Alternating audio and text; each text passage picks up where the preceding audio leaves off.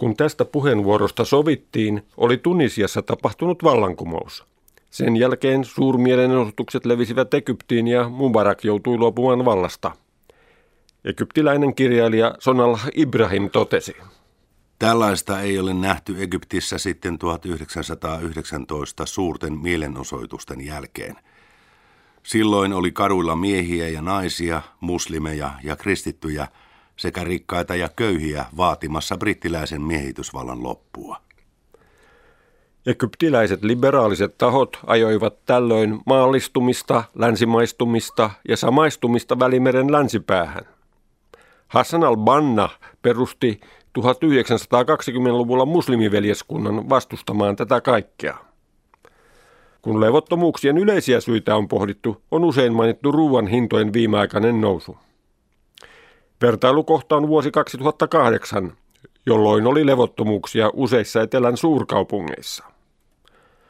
Muutamat tutkijat ovat nähneet yhtäläisyyksiä Euroopan historian merkittävään vuoteen kansojen kevääseen 1848, jolloin ruoan hintojen nousu myötä vaikutti kapinointiin demokratian puolesta eri puolella Eurooppaa. Monet ovat korostaneet amerikkalaisen sosiaalisen median, kuten Facebookin ja Twitterin sekä kännykkäkameroiden roolia vapauden airueina. On painotettu myös katarilaisen televisioyhtiön Al Jazeeran merkitystä mielenosoitusten esiintuojana. Mutta Al Jazeeran kanavilla esiintyy myös tiukkapipoisia islamilaisia saarnaajia, ja sen toimitus korosti muslimiveljesten roolia sekä Tunisiassa ja Egyptissä. Lisäksi tiukasti kontrolloiduissa maissa, kuten Iranissa, näitä uuden teknologian välineitä on käytetty hallinnon vastustajien paljastamiseen ja paikallistamiseen. On myös käytetty vertauskuvaa laajasta koulutetusta työttömästä nuorisosta aikapommina etelässä ja erityisesti arabimaissa – Alle 25-vuotiaiden osuus kokonaisväestöstä vaihtelee 65 noin 40 prosenttiin. Tunisiassa on tilastoitu nuorison ongelmia jo pitkään, mutta Ben Alin hallinto ei sallinut näiden selvitysten julkistamista.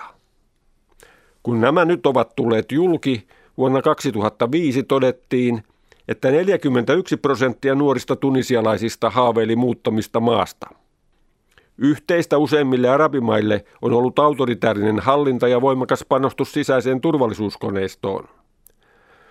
Kun ne pakotettiin liberalisoimaan talouttaan 1980-luvulta lähtien, syntyi niin sanottu kleptokraattinen ilmiö, jossa yksityistettyjä merkittäviä yhtiöitä ja muita talousetuja jaettiin hallitsijan sukulaisille ja suosikeille.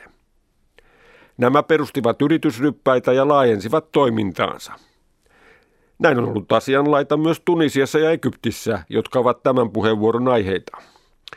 Uskoisin näiden tapausten tarkastelulla olevan merkitystä myös sen kannalta, mitä muissa arabimaissa tapahtuu lähiaikoina. Tunisia on pieni arabimaa, jonka kahdeksan miljoonan asukasluku on alle puolet Kairon väestömäärästä.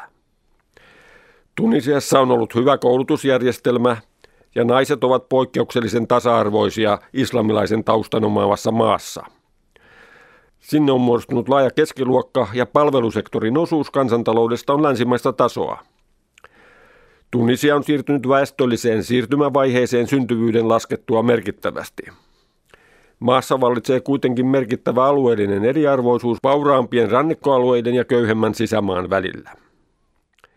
Benalin ajan Tunisiassa oli suhteellisen pieni armeija, mutta merkittävä ammattiliittojen keskusjärjestö – Turismi ja tekstiiliteollisuus kehittyivät merkittävästi ja talouden liberalisoinnin jälkeen muun muassa useita ranskalaisia suuryrityksiä laajensi sinne toimintaansa. Tunisia pääsi mukaan EUn lähentymisohjelmaan. Tunisiassa on näin periaatteessa paremmat lähtökohdat demokratian siirtymiseen kuin useimmissa muissa arabimaissa. Erityispiirre tunisialaisessa keskustelussa on ollut, että siellä on viitattu Etelä-Euroopan erityisesti Espanjan ja Portugaliin siirtymisen sotilasvallasta demokratiaan 1970-luvulla. Myöskin tunnettu espanjalainen kirjailija Juan Koitisolo on viitannut Espanjan historian opetuksiin tässä yhteydessä.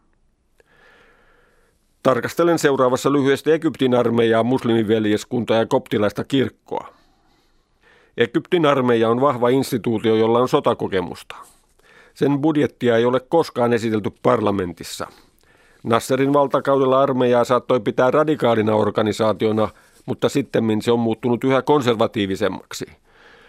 Kuten Pakistanin armeijalla ja Turkin armeijalla aikanaan, on Egyptin armeijalla merkittävä rooli maan taloudessa. Se on tietysti toiminut asevarusteluteollisuudessa, mutta se on myös suuri maanomistaja ja harjoittaa maataloutta ja elintarviketeollisuutta. Se on suuri rakentaja, joka on rakentanut maanteitä, siltoja ja satamia sekä asentanut telekommunikaatioita.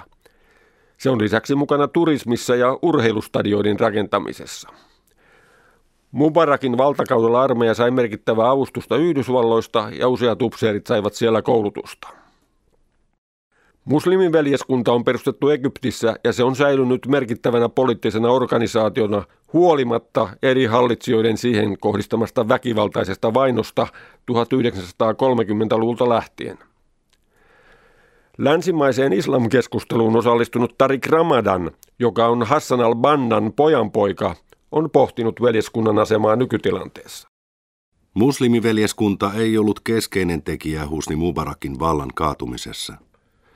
Muslimiveljeskunta ja islamistit eivät edusta kansalaisten enemmistöä.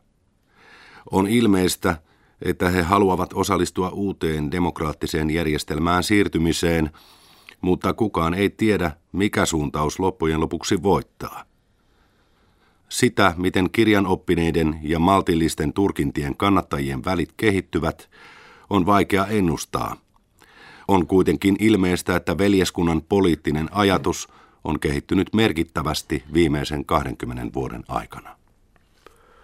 Kun Egyptissä on merkittävä kristillinen vähemmistö koptilaiset, jotka tuntevat itsensä uhatuiksi muun muassa muslimiveljeskunnan edustajien esittämien kannanottojen johdosta, nuori koptilainen lehtimies Kamal Hobrial kiinnittää huomiota uskonnon konservatiivisiin piirteisiin. Egyptin virallisen sunnalaisen islamin keskeinen instituutio Al-Azhar ja koptilainen kirkko ovat kehittyneet samanlaisen konservatiivisen mallin mukaisesti. Ortodoksinen koptikirkko nojautuu yhteen ainoaan ja oikeaan ajatukseen, joka on ollut tiukka ja pysyvä vuosisatojen ajan. Sen edustajat ovat valmiit käyttämään kerettiläisyyden leimaa kaikkia uudistajia ja erilaisia mielipiteitä esittäviä vastaan. Jeune Afrique viikkolehden tunisialaissyntyneen päätoimittaja Besir Ben Ahmed on sitä mieltä, ettei Egyptin kohdalla voida vielä puhua vallankumouksesta. Armeija, johon Mubarak kuului ja joka on hallinnut tavalla tai toisella pitkään Egyptiä, on säilyttänyt hyvät suhteet kansalaisiin.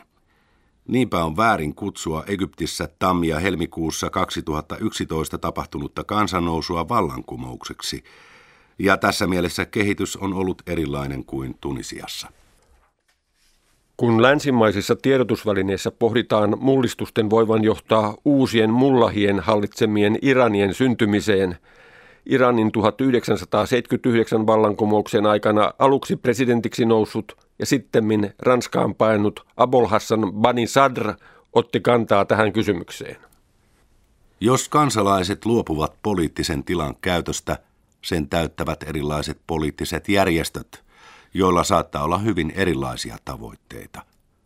Huolimatta näiden organisaatioiden välisistä eroista, kuten maallisuus ja islamilaisuus, niiden olisi pystyttävä sitoutumaan yhdessä demokraattisiin periaatteisiin.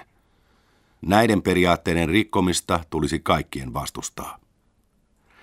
Iranin vallankumouksen perustamanlaatuinen opetus on, etteivät kaikki organisaatiot sitoudu demokraattisiin tavoitteisiin. Koska demokraattinen rintama oli hajanainen, se joutui pala palalta vallanhimoisen papiston vainon kohteeksi ja ajettiin lopuksi syrjään. Läntisessä lehdistössä ja osin paikallisissa puheenvuoroissa on viitattu Turkin malliin esimerkkinä ja vaadittu muslimiveljeskunnan seuraavan Turkin hallitsevan islamilaistaustaisen puolueen AKPn esimerkkiä. Lisäksi Turkin hallitus näkee asemansa vahvistuvan lähi ja markkinoi avoimesti Turkin esimerkkiä. Turkki on myös hyötynyt Egyptin ja Tunisian turismin lamaantumisesta. Istanbulissa olevan Kalatasaraun yliopiston kansainvälisten suhteiden laitoksen johtaja Beril Dedeoklu kommentoi. Kaikki riippuu siitä, mistä mallista puhutaan. Monet analyytikot puhuvat Turkista, jossa armeijalla on ollut keskeinen rooli maan uuden aikaistamisessa. Toisten mielestä taas islamilaisen puolueen AKPn toiminta on hyvä esimerkki, jota tulisi seurata. Tämän mallin puolesta puhujilla on hyvin erilaiset taustat aina islamilaisista tahoista länsimaisiin analyytikkoihin. Mitkähän lienevät perustelut?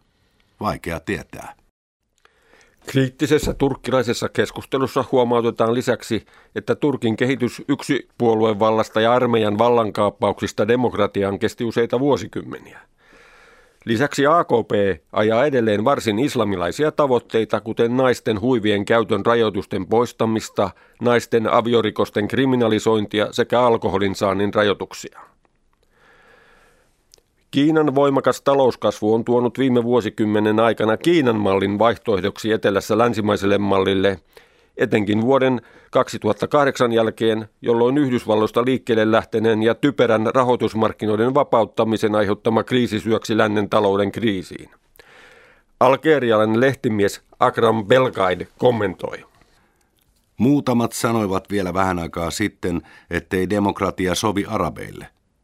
Tämähän on kulttuurikysymys. Hieman myöhemmin, kun Jasminivallankumous oli onnistunut Tunisiassa, muutamat osoittivat tunisialaisen yhteiskunnan ja lännen tiettyä läheisyyttä. Mutta taustalla keskustellaan Kiinasta, jossa talouskasvu on ollut vauhdikas, mutta poliittinen järjestelmä hyvin autoritaarinen.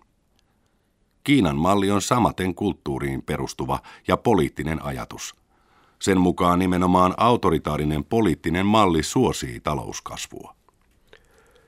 Tunisiassa on käynnissä keskustelu maan uudesta tulevaisuudesta. Siellä toimii useita työryhmiä ja myös kaduilla ja kahviloissa keskustellaan. Kaduilla on mielenosoituksia eri asioiden puolesta ja toisia asioita vastaan. Mutta on vaikea karsia samanaikaisesti ja nopeasti vanhaa Benalin järjestelmää luoda uutta järjestelmää sekä ylläpitää lakia ja järjestystä. Vaikuttaa siltä, että liika kiire ja kärsimättömyys vaarantavat Tunisian siirtämistä demokratiaan. Työläiset lakkoilevat parempien palkkojen, työolojen ja eläkkeiden vuoksi. Nuoremman polven yrittäjät tuntevat itsensä poispelatuiksi. Tunisialaisen tekstiiliteollisuusyrityksen Arts Deco toimitusjohtaja Abdelaziz Darkut kommentoi. Tunisian teollisuusliiton Utikan johto on menettänyt täysin arvovaltansa, koska se oli läheisissä yhteyksissä Ben Alin hallintoon.